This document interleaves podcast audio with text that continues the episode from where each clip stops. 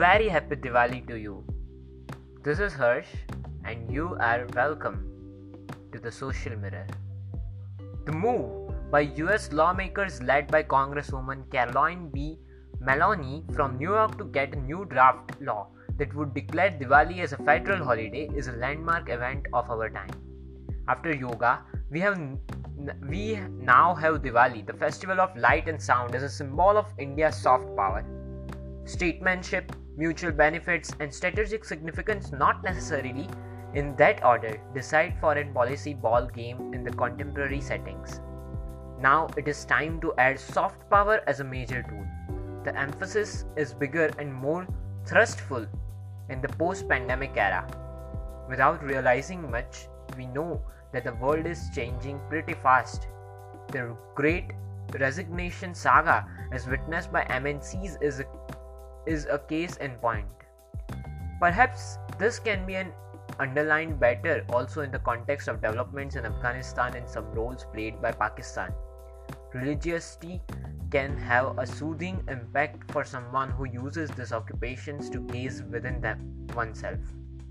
These virtues are appreciated in advanced societies as materialistic achievements have been made people lonely and friendliness friendless. More than creating segments into like Hindu culture or fest, certain things are emerging now as global phenomenon. The timing of Diwali festival in between autumn and winter is not something to be lost. The light and sound kill some bacteria in the air that's for rational school and in pursuing this argument, one knows the problem lay in overdoing things. Bursting of firecrackers could, would have been pleasant and tasteful experience had not this become a symbol of showmanship. If firecrackers are bad for the environment, so is gambling and the so-called gift exchange culture of Delhi for human behavior. Here too the problem is overdoing things, not ordering a blanket ban as a pre-assumed corrective strategy.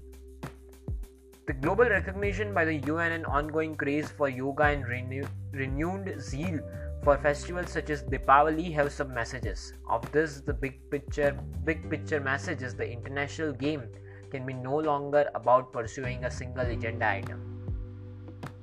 Soft power games also mean persuasive diplomacy. It may be out of the box, but not something to be dismissed as one as out of, uh, out of the blue.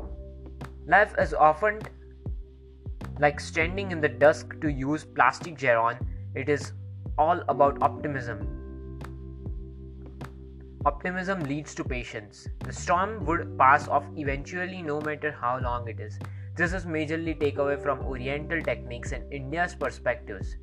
That's the essence of India's civilization, soft power strength too. Diwali symbolizes glory of virtues over vices, like most fa- festivals and rituals across the globe. Switching on to another chapter now, there are observers who say that Indians thrive on self on self-pity and that's why we Indians often continue to curse ourselves. The polarization of India's intellectual class is so deep that it is difficult to express an opinion that and that would still be considered an objective one. Festival of light and sound, which essentially marks the victory of good over evil and knowledge over ignorance, is being celebrated with religious zeal in countries such as the UAE, Canada, the African nationals, and Malaysia. In many countries, Diwali has made a mark as a festival of share and care People also do charity work at orphan- orphanages and old age homes. It is worth mentioning that in 2016, the context of Art of Living's World Culture Festival in Delhi, none other than the Prime Minister Narendra Modi had said, "We Indians can make contribution only when we ourselves feel proud of our culture. But if we continue to curse ourselves, then how will the world look towards us?"